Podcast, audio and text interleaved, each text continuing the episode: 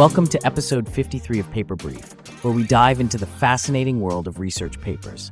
I'm Charlie, your podcast host, and with me today is Cleo, an expert who's no stranger to the tech and ML landscape.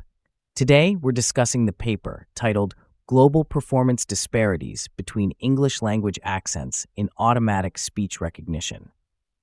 So, Cleo, can you kick us off by explaining why this study is crucial? Absolutely, Charlie. Voice recognition technology is becoming a cornerstone of how we interact with devices. Still, many people experience frustration with these systems. The study investigates why this happens, and shockingly, it reveals a significant bias based on a speaker's accent, particularly against those with English accents not aligned with U.S. geopolitical interests. That's quite intriguing. Can you elaborate on how the study determined these biases?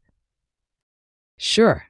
The researchers audited several popular English language ASR services using a dataset of over 2,700 speakers from 171 countries.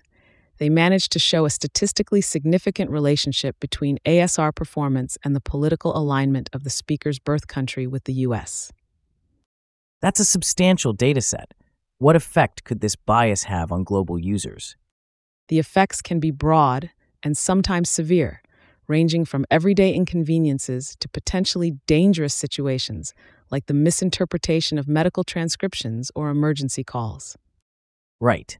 So, besides the obvious ethical implications, how do these findings affect the future development of ASR technologies? Well, the paper doesn't just highlight the problem, it also implies the need for more inclusive ASR systems. As English is a global language, it's vital for these systems to understand different accents to avoid creating further inequalities.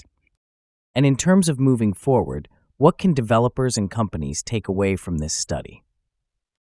Developers should ensure that their ASR systems are trained on diverse datasets and avoid making assumptions about standard accents companies need to recognize the power and responsibility they have in shaping an equitable technological future.